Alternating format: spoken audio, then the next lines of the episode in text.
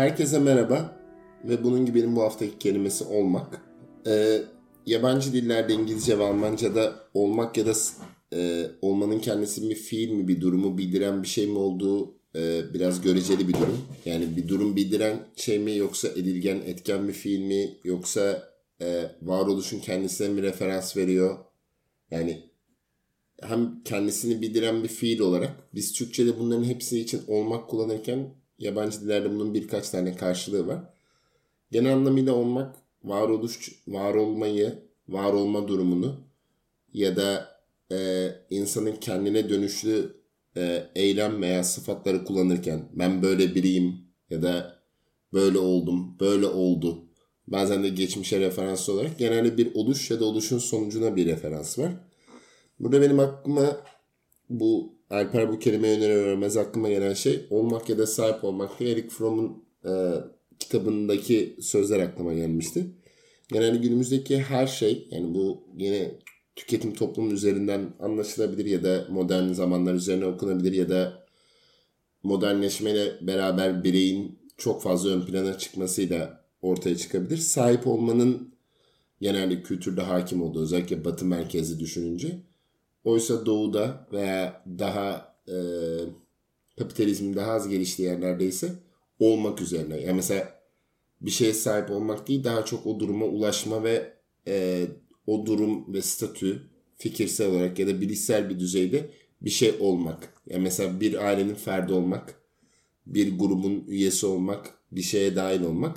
Sahip olmaksa daha çok onu tüketmek, sahip olmak, üzerine tahakküm kurmak gibi ve e, Eric Fromm e, olmayı daha olumlu ve özgürleştirici bir yer olarak tanımlıyor. Daha olmayı daha olumlu bir yere konumlandırıyor. Bunun sebebi şu bir ailenin parçası olursan aileye sahip değil de bir parçası olursan onu sahiplenebilirsin. Bu e, Engin Geçten kitabında şey geçtiği gibi. Orada beni çok etkilemişti.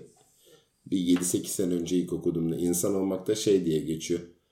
İşte seni tatile götüreceğim demekle e, sevginize ya da eşinize senle gideceğiz arasındaki fark o dile yansıma olarak burada da aslında bizzat Engin geçen kitabındaki gibi insan olmak ya da olmak diye genel anlamıyla e, genel olarak olmamış bir sürece referans veriyor. Bana olmak direkt olmamayı veya oluşun kendisini anımsatıyor. Ben biraz fazla uzun bir giriş yaptım. Alper sen ne düşünüyorsun?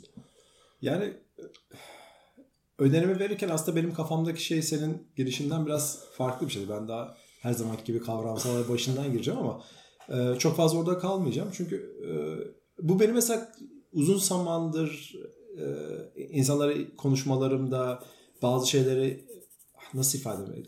Kendi algıladığım haliyle başka insanlarla algıladığı halleri karşılaştırırken böyle çok içine düştüğüm bir durum. Ee, fark ettiğim şey şu ki e, mesela şimdi olmak veya varlık anlamındaki olmak e, kelimesinin çevresinde bir nasıl söyleyeyim hangi anlama gelirse gelsin bir küme oluşturursak şayet e, bu kümenin e, dışında kalan şeyler için e, bir belirsizlik durumu var. Ve bu belirsizlik durum aslında recursive bir durum bu. Fark ettiğim şey şu aslında. E, bizim verdiğimiz kültürel anlamı dışında bir şeyin olması, var olması, varlık kavramının bizim verdiğimiz veya günlük olarak en azından çok üzerine düşünmeden sahip olduğumuz alanın dışında kalan bir şeyin olmaması hali e, algılanamıyor.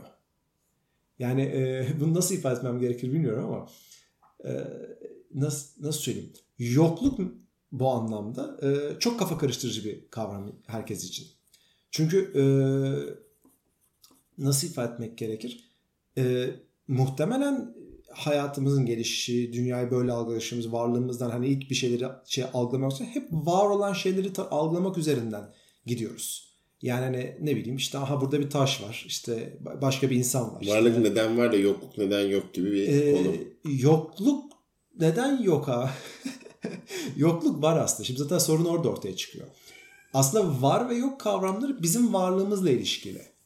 Yani hani insanlığın hep bu temel bir şeydir hani hep söylenir hani hiçbir zaman görmüyorsun düş bir ağaç devrilmiş o ağaç evet. aslında devrilmiş midir hani e, yani biri bunu görmüyorsa gözlemlemiyorsa o şeyin varlığına dair dair birebir şeyimiz yok. Bir varsayımımız var en ihtimalle. Yani dünyada bir yerlerde ormanlar var. Bir tane ağaç bir yerde var ve bu düşebilir. Düştüyse de düşmüştür. Ama hani e, o bilgi bilmekten ve bilmekten bahsetmiyorum.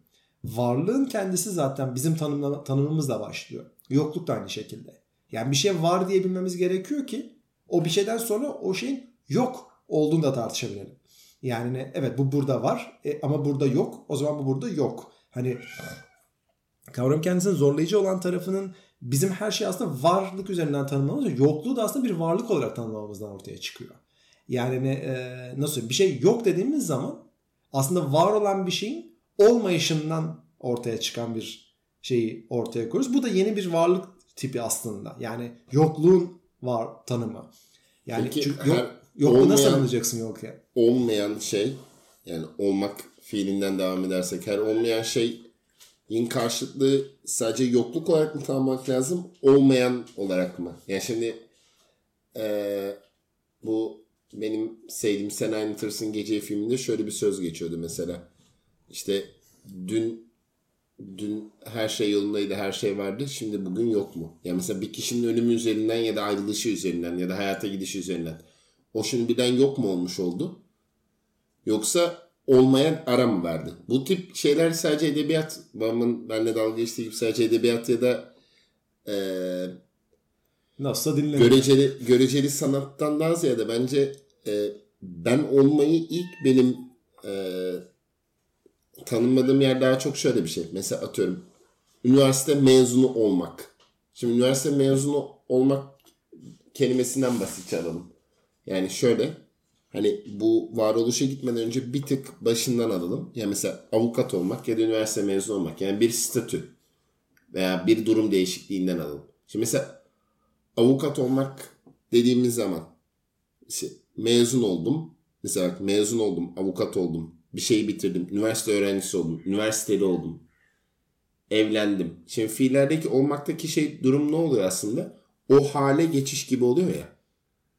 Yani Tamam va- varlık. Tamam varlığa gitme. Önce varlığa gitme. İlk basit kullanımdan gidelim. Şimdi buradaki aslında şey şu. Tam olarak aslında o şey olduğunda zaten o süreç ben oldum dediğinde zaten aslında geçmiş oluyor ya.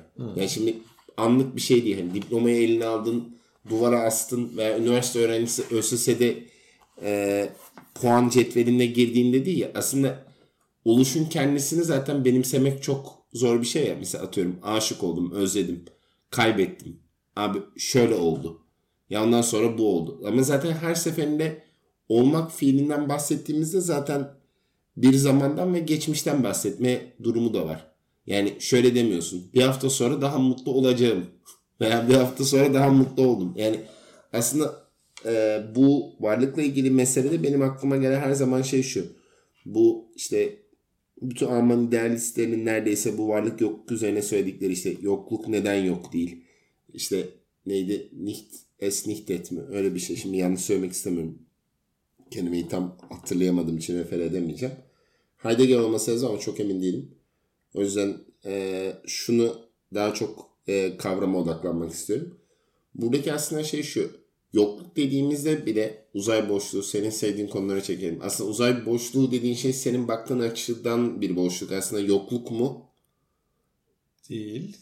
Cevap retorik bir soru bu. Tamam şunu demek istiyorum. Yani aslında senin varlık diye veya varlık ya da yokluk ya da gözlenebilir evren veya e, aslında bütün tanımlamalara baktığında olmak üzerinden tanımlamaya zaten zoraki olarak e, olmadığımız bir yer hakkında konuşamıyoruz ya. Yani olmadığımız bir yerde Gözlemleyemediğimiz bir alan. Evet gözlemleyemediğimiz bir alan ortaya çıkıyor. Burada da işte bunu İbn Arabi senin benim her seferinde söylediğimde sana garip gelen adam İbn Arabi'nin şöyle bir lafı var mesela. Bir şeyin varlığından varlığın kendisi çok görecelidir. Sende başka bir şey. Bu Farabi'nin. Bu e, İbn Arabi'nin şöyle bir şey var. Varlığın kendisi çok göreceli bir tutum ve her varoluş üzerine düşünüldüğünde değişik bir tutum olabileceği için bir şeyin varlığından emin olamayız ama yokluğundan emin olabiliriz diyor. Şu manada söylüyor. Mesela şu odada filin olmadığına ikimiz kanaat getirebiliriz. Ama bir şeyin varlığı olduğunda sana göre vardır. Ya mesela bana göre ortamda bir dost vardır ya da sıcaklık vardır. Sen dersin ki sıcaklık yeterince var değil. Şimdi var veya var değil yokluk meselesindeki şey şu. Bir şeyin sadece yokluğundan emin olabiliriz diyor. Varlığı da yokluğun yokluğu olarak varlık olarak tanımlıyor. Buradaki şey de şu. Bir şeyin yokluğunda mesela atıyorum yemek yememe hali yokluk. Yani yemeğin yokluğu durumu. Şimdi varlığın her seferinde göreceliği olduğuna referans veriyor. Tabi buradaki şey şeye kadar gidiyor. Nebi, peygamber, e, ilahi mesaj, Tanrı'nın varlığı, yokluğu, işte hu Allah'taki hu. Ya bu büyük bir terminoloji. Ben de e, çok az hakim. Kendi kitaplarını çok azını okudum ama üzerine fazla okudum. Buradan bu e, Derya Deniz konuda benim aslında durmak istediğim nokta ben oraya doğru çekip sana topu atacağım. Benim burada genel bakış açım şöyle oluyor. Ben bu olmayı yolda olmak. Yani eğer bir güzergahın varsa, eğer herhangi bir şekilde bir perspektifin varsa olma hali devam eder. Genelde insanların depresyona girmesi, yalnız hissetmesi, izole olması, çeşitli olumsuz şeylerin her birinin aslında olmama eğilimlerinden dolayı olduğunu düşünüyorum. Yani bu aslında yolda olmak dediğim şey şu. Sadece bir siyasi bir özgürlük, ekonomik bir özgürlük, belli bir hedeften daha ziyade dediğim şey şu. Kendinde dengede olma durumundan bahsediyorum. Daha aslında daha bireysel bir yolda. Ne zaman ki biz kendimiz olmaktan e, A taviz veriyoruz, B olamıyoruz, C imkanlar el vermiyor. Bence zaten biraz problem orada oluyor. Zaten genelde şu oluyor ya bir ilişkide veya bir durumda şöyle diyorsun. Hani e, yabancılaşma hissediyorsun, sıkıntı hissediyorsun. Ben böyle değilim diyorsun ya. Aslında bunu çok geniş çerçevede al. Vicdani hesaplaşmalar veya birine dair hissettiğin kırgınlık veya tam tersi kabalık yaptığını düşünüyorsun. Aslında bunların her birinin olma durumuyla alakalı. Bazen aslında sen kabalık yapmış olmuyorsun. Diğer taraf kabalık yaptığını düşünüyor. Aslında bunların her birinin kendi iç dengenin alakalı olduğunu düşünüyorum. Yani bence olmak, yolda olmak ve kendin olmakla böyle bir ilişkili bir şey. Şimdi topu sana tekrar attım. Bayağı büyük bir top attın seçkin. Hangi tarafından gireceğim fikrim yok ama son bahsettiğin sorun bir entropi sorunu. Yani bu kelimeyi vermek evet. zorundayım burada. Çünkü e, şimdi yol diye tanımladığın şey aslında bir hareketi ifade ediyorsun. Bir e, değişikliği ifade ediyorsun. Bu değişiklik sırasında aslında bahsettiğin varlık ve yokluğu tanımlayışın aslında düzenin yok oluşuyla ilişkili oldu. Yani hani, e, işte bir ne bileyim işte kendine ilgili doğru olduğunu düşündüğün bir şeyin değişmesi veya bir, biriyle ilgili doğru olduğunu bir şey veya bir olguyla ilgili doğru olduğu bir şeyin o süreç içinde değişmesinden bahsediyorsun. Bu işte tamamen entropi sorunu yani artacak mı azalacak mı? Ne kadar enerjim var falan filan. Ama e, işte şeyi sen söyle hani varlığın e, tanımını yap bütün şeyinde aslında anlattığın her öğede ki bu arada şey de yani hani verdiğin örnekler dahilinde de e, aslında varlığı tanımlıyorsun her seferinde fark ettim bilmiyorum. Yani zorunlu olarak. E, işte zaten değinmek istediğim şey orada. Zaten çatışma oradaydı. Yani belki şey, boş ver ben sen bu kadar şey gidin ben de ilginç bir anekdot anlatayım. Benim mesela standart anekdotum bu, bu konu konuşulurken. Evet. Şeyde arkadaşlarla bir gün tırmanırken kış işte dağdayız. Ee, ondan sonra ben dışarıda bir yerdeyim. Ne olduğunu hatırlamıyorum falan. Üç kişiyiz böyle. Çadıra girdim geri. Ondan sonra arkadaşlar aralarında hararetli bir şey tartışıyorlar böyle. Dedim ne sorun? Ha bak Alper geldi soralım. Bizim matlar var. Matların bir tarafı böyle şey parlak alüminyum kaplı böyle şey e, ondan sonra yansıtıcı olsun diye böyle. Bu aşağı mı gelecek yukarı mı gelecek tartışması oldu.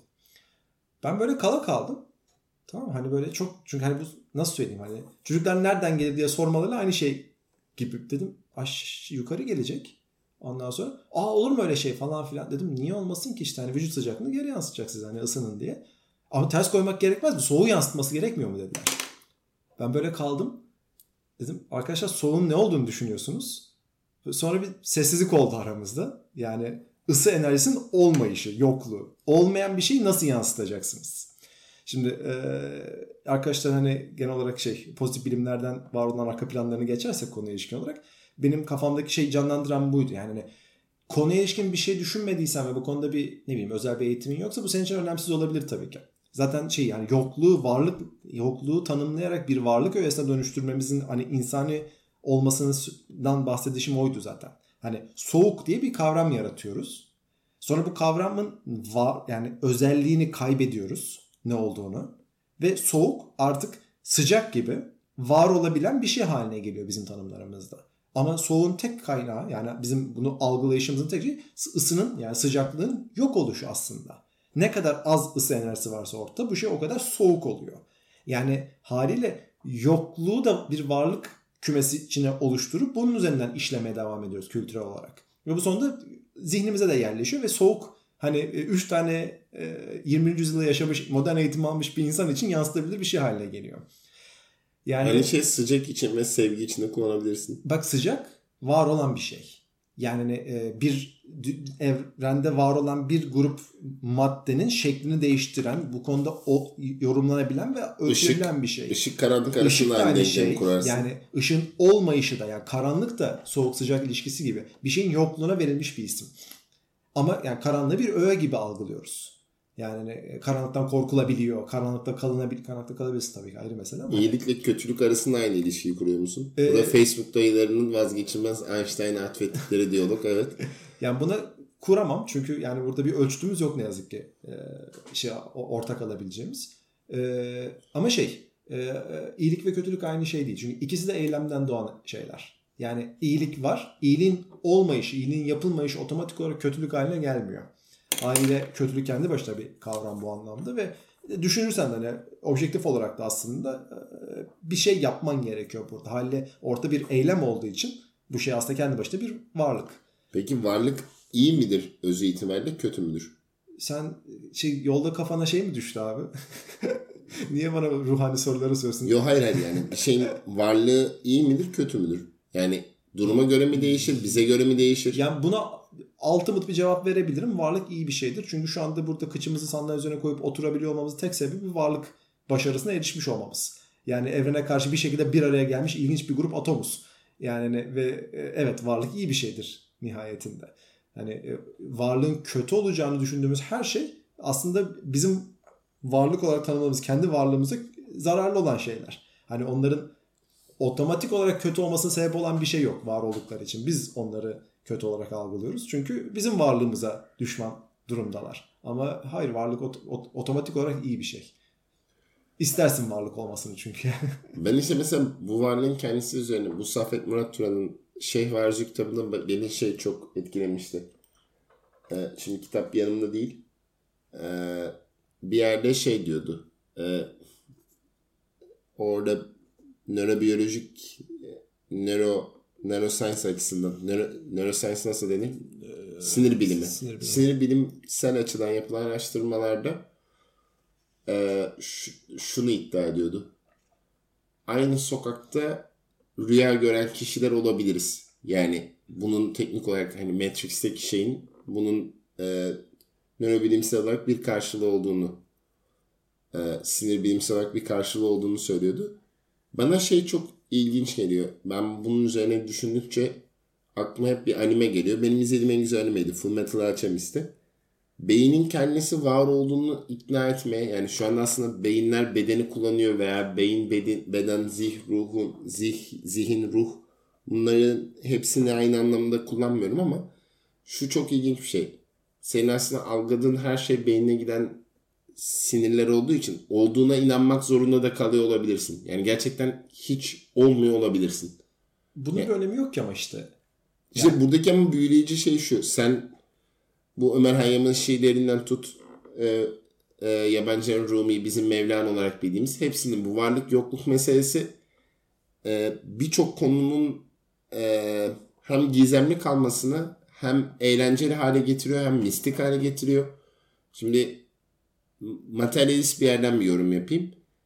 Ee, Safet Murat Turan'ın kitabında şey diyordu. Vahiyi ben e, sinir bilimsel olarak ispat edemiyorum. İspat edebilseydim diğer bütün hikayeler benim için anlamlı olacaktı diyor. Şimdi bir ses duyabilseydim eğer makalenin adı buydu. Şimdi mesela bana da şu çok ilginç geliyor. Yani zaten tam olarak bir şeyin ispatının olmaması inanç dediğimiz şey ya da hayatı gizemli kılan şey olduğu yani mesela Stalker filmi ikimizin de çok sevdiği. O filmde e, oraya giderken ki insanların iş sürücü değil de diğer diğeri bir bilim adamıydı, biri matematikçi miydi? Hatırlamıyorum. Çok tamam. Oldu. Öyle bir şey hatırlıyorum ben. Ya bilim adamı ve matematikçi ya da biri şair miydi? Öyle bir şey olabilir. Ya da ben şairliği şey yapmış olabilirim. Atfetmiş olabilirim. Şimdi e, orada oraya gitmekteki gizem var ya kesin olup olmayacağı ya da ne olacağı. Zaten bu muğlaklık. Yani zaten bence tam olarak bu meselenin kendisinin üzerine düşünmek. Yani işte bu benim çok sevdiğim şiir olan şey e, Berlin üzerindeki bulut. Der Himmel über Berlin'in e, filminin başına da geçen şiir. Onun Peterhenke'nin bir şeyi vardı. Kalecinin penaltı anındaki endişesi diye. Şimdi o endişe kaybolup uçuyor. Orada kitap roman şöyle başlıyor. Penaltı anında bir endişe yaşanıyor. Ve o endişe ve varoluş sancısı büyüyor ve roman bir tanrının tanrısal bir bakış açısıyla başlıyor. Buradaki şey şu. Yaşanan şeyler olup bitti mi? Yaşanıyor mu? Şu anki durum ne? Yani geçmişimizden azade bir varoluş mümkün mü? Materyalist açıdan baktığında da şöyle bir şey. Olmanın kendisi gizemli bir süreç ya aslında. Yani sen doğmadan önce hatta doğmayı da geçtin. Belli bir yaşa kadar zaten 0-7 yaşında tamamen sen maruz kalınanlara hey hoy diye tepkiler veren 0-1 arasına gidip geliyorsun. Hmm, yemek var ye. Hmm, kötü kokular geliyor. Kaç. Tehlike var. Sadece istekler ve arzular zaman zaman kişiliğini etik değerler vırlar zıvırlar 0-7, 7-11 işte daha sonra zaman hafıza bunlar oluşuyor. Şimdi buradaki ilginç olan şey şu.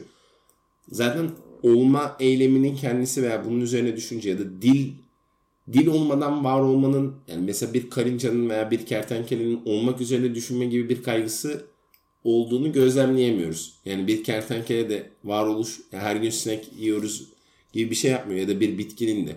Çok basit hayatta kalmak için e, ışığa doğru yönelme ya da yemeğe doğru yönelme, ava doğru yönelme, tehlikeden kaçma gibi sıfır bir dürtüleri var nöro e, bilimsel olarak. Bugün dört kere farklı kullandım. Neyse sinir bilimsel olarak. Sinir bilimsel olarak böyle bir farklılaşma var. Bana göre işte bütün bu fizyolojinin dışına çıktığımız anda yani düşünce devreye girdiğinde insan olmak başlıyor. Onun dışında bence işte hani bizim hayvandan farkımız ne? Antik Yunan'dan beri tartışmalar ya da bitkiden ya da canlılardan farkımız şu. Düşünme. Düşünme sayesinde bence oluyoruz. Onun dışındaki olmanın kendisine tanıklık etmek çok anlamlı bir şey değil. Bunu Homo sapiens'ten de başlatabilirsin. Kastet... Düşünmek demezdim ben ya. Tasarlamak. Yok tasarlamak da demezdim. Sen ne derdin? Ee, abi şey varlığının farkında olmak muhtemelen. Çünkü pek çok hayvan bizim düşünce diyeceğimiz bilişsel süreçleri yani benim yapabilecek kapasitede şey e, bilişsel şeyleri var. Yani fakat bize hala onlardan ayıran bir şey varsa yani geriye kalan bir şey varsa muhtemelen varlık farkındalığıdır. İşte ben bunu düşünmek, tefekkür manasında düşünüyorum. Ama düşünen can her şey bir şey düşünüyor illaki. Yani, Onlar çözüm üretiyor ama çok düşündüğünü sanmıyorum. Bu bir düşünce ama yani yaratıcı düşünceden bahsediyorsan hani düşünce derken kalan her şey için de isim vereceksin. Hayır ama şöyle mesela maymunlara örnek alın zeki hayvanlar olarak. Şimdi onların şeyini yemeye yönelik ya da e, çocuklarını korumaya yönelik. Yo oyun da oynayabiliyorlar. A, yani... Tamam oyun oynadıklarında ama amaca yönelik. Şey gibi değil. Önümüzdeki ay ne yapacağız? gibi bir tedirginlik ya da zamana dair bir algı yok. Bunu da söyleyebilirsin. Göçen kuşlar e, nihayetinde güdüsel olarak gidiyor. E, bunu Tasarlamıyor. Var, bunu varsayıyoruz şu anda sadece. Yani çünkü ne düşündüklerini bileceğimiz durumda değiliz ama hani e, göstermedikleri tek pek çok yani bu arada benlik farkındalığı gösteren hayvanlar da var. E, hangi primatlardı? Yani bayağı ayna karşısında onun kendisi olduğunu fark evet, edip evet. kendisi üzerinden hani hareket edebilen canlılar da var. Yani muhtemelen tek aramızdayken bir konuşabilseler muhtemelen biraz dertleşeceğiz. Hani hani dayı ben bir kaç yıldır bir şeyler anlatmaya çalışıyorum falan diyecektir muhtemelen ama yani. Otostopçunun gayet sevmeni biliyorsun. Yunuslar bizi uyarmaya çalışıyor. Bence hala deniyorlar ama. Yani e, o yüzden diyorum şey ben hani varlık diyeceksen hani bir şeye varlık tanımı yap yani varlığı var edebilecek olmak için önce var olduğunun farkında olman gerekiyor buna başlamak gerekir. Yoksa diğer türlü e, sadece düşünmek bizi herhangi bir şekilde farklı kılmaz. Ben ise diğerine basit anlamda düşünmek demezdim. Bana göre düşünmek şey gibi. Akşam ne yesem bana göre bir düşünce değil mesela.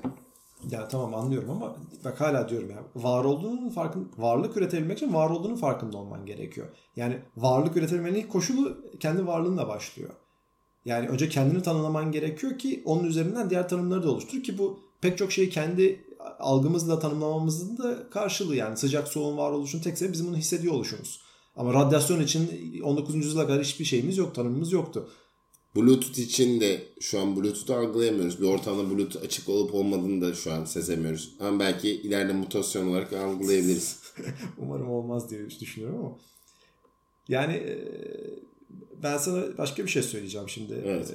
Demin içinde şey söyledin. Yokluğun gizemli olması. Bu konuyu varlık üzerine kurmamız gerekiyordu ama kaçınız olarak yokluğa kaçtı. Doğal olarak. Benim bir arkadaşım çok zevkle benim hep yine bu konuda örnek verdiğim şey bana hediye etti ve benim çok kötü bir insan olarak bunu asla okumadım. Bir kitap var yanımda. Şimdi kütüphaneden çekip çıkardım. Farabi'nin vakum üzerine makaleleri. Yakın zamanda çevrilmiş bir kopyası bir yerde bulunmuş eskaza falan filan. Ve işte burada şey ön sözünde şey işte yok camı suyun içine daldırıp içindeki havayı çekmişler ve sonra bunun ne olduğunu yani vakumun ne olduğunu tartışması yani vakum üzerine bir tartışma bu teknik olarak e, ne olduğunu fark edemiş. Havanın aslında hala orada var olduğunu söylemek durumda kalmışlar. Çünkü yokluğu tanımlayamıyorsun. E, gizemin kendisi buradan ortaya çıkıyor zaten. Çünkü varlığı tanımlamak için özel bir şeye ihtiyacın yok. Çünkü varlık olarak algılayacağın şey zaten var olmasına ilişkin olan özellikleri zaten gözlemleyebilmiş olmak olduğunun için varlıklar. Yokluğun gizemli ve korkunç olması bir şeyin yok olduğunu aslında kanıtlayamıyorsun. Yani yıllarca vakumun hani düşün bak hani neden gizemli? Bu kitap kaç yılda yazılmıştır kimdir? Yani tarih veriyordur şimdi. Farabi'nin bunu yazdı da bulamayacağım. Şöyle ifade edeyim. Yani, Türkiye baskısı 1985. Ee, ve bu kitabın yazılı tarihten yakın zamana kadar uzayın boşluk olduğunu düşünüyorduk. Bu, bunun böyle olmadığı ortaya çıktı. Yani e, işte atomlar arasındaki mesafelerin işte atom ve part, partiküller arasındaki mesafelerin boşluk olduğunu düşünüyorduk. E, bunun da böyle olmadığı ortaya çıktı. Yani hala aslında orada ne olduğunu biliyoruz artık bir miktar ama e, hala tamamını bilmiyoruz. Hani e, gizem alanı daralıyor bu anlamda ve daralmasıyla doğru orantılı olan şey oraya varlık varlık alanları sokmamızdan ortaya çıkıyor. Yani e, varlık denilen yani ne algılıyorsan varlığı bunun aslında insanla eşdeğer olduğunu savunması benim kafamda bu. Yani hani var ettiğimiz her şey kavramsal olarak bizim insan olarak işte hmm, evet ben insanım deyip dediğimiz noktadan itibaren kendi özümüzü bütün doğanın ve evrenin üzerine aslında parça parça yayışımızın konusu. Ha bu budur, bu budur, bu budur şeklinde. Olmadığı alanların gizemli olması çok normal bir şey. Çünkü yalnız başına savanada oturuyorsan ağacın karanlığın içindeki iki göz evet, olup olması benim için önemli bir şey yani. Ama burada şöyle bir şey var. Ee, ister istemez olmak, var olmak, yokluk üzerine düşününce zaman mekan, zaman uzam ilişkileri, uzay zaman, bunların birlikteliği, ayrılığı, gözlemlenememesi. Yani zaman oldukça bu varlık ve zaman kitabını düşün, var, e, yokluk ve hiçliği de düşün. Bütün hepsindeki şey şu. E, aslında meselenin kendisinin ben daha basit bir şeye inan inanıyorum. Şöyle, mesela beni şey çok etkilemişti. Bu yine İbn Arabi'den öğrendiğim bir şey. E, Adem kelimesinin kökenlerine baktığında Aramice'de DM yokluktan geliyor. Yani hı hı. DM gibi bir şeye denk geliyor. Google'da basit bir Google'da buna ulaşabiliyorsunuz. Şey çok ilginç bir şey. Yani varoluş, var olduğu iddia edilen veya ilk var olan insan nasıl baktığınıza göre değişir. Adem'in yoklukla başlaması ve aslında bütün varoluş hikayesinin bir yoklukla başlaması veya hikayenin böyle olması. Yani birçok kelime anlamına geliyor ama yoklukla başlaması ilginç geliyor. Bana göre e, bütün bu e,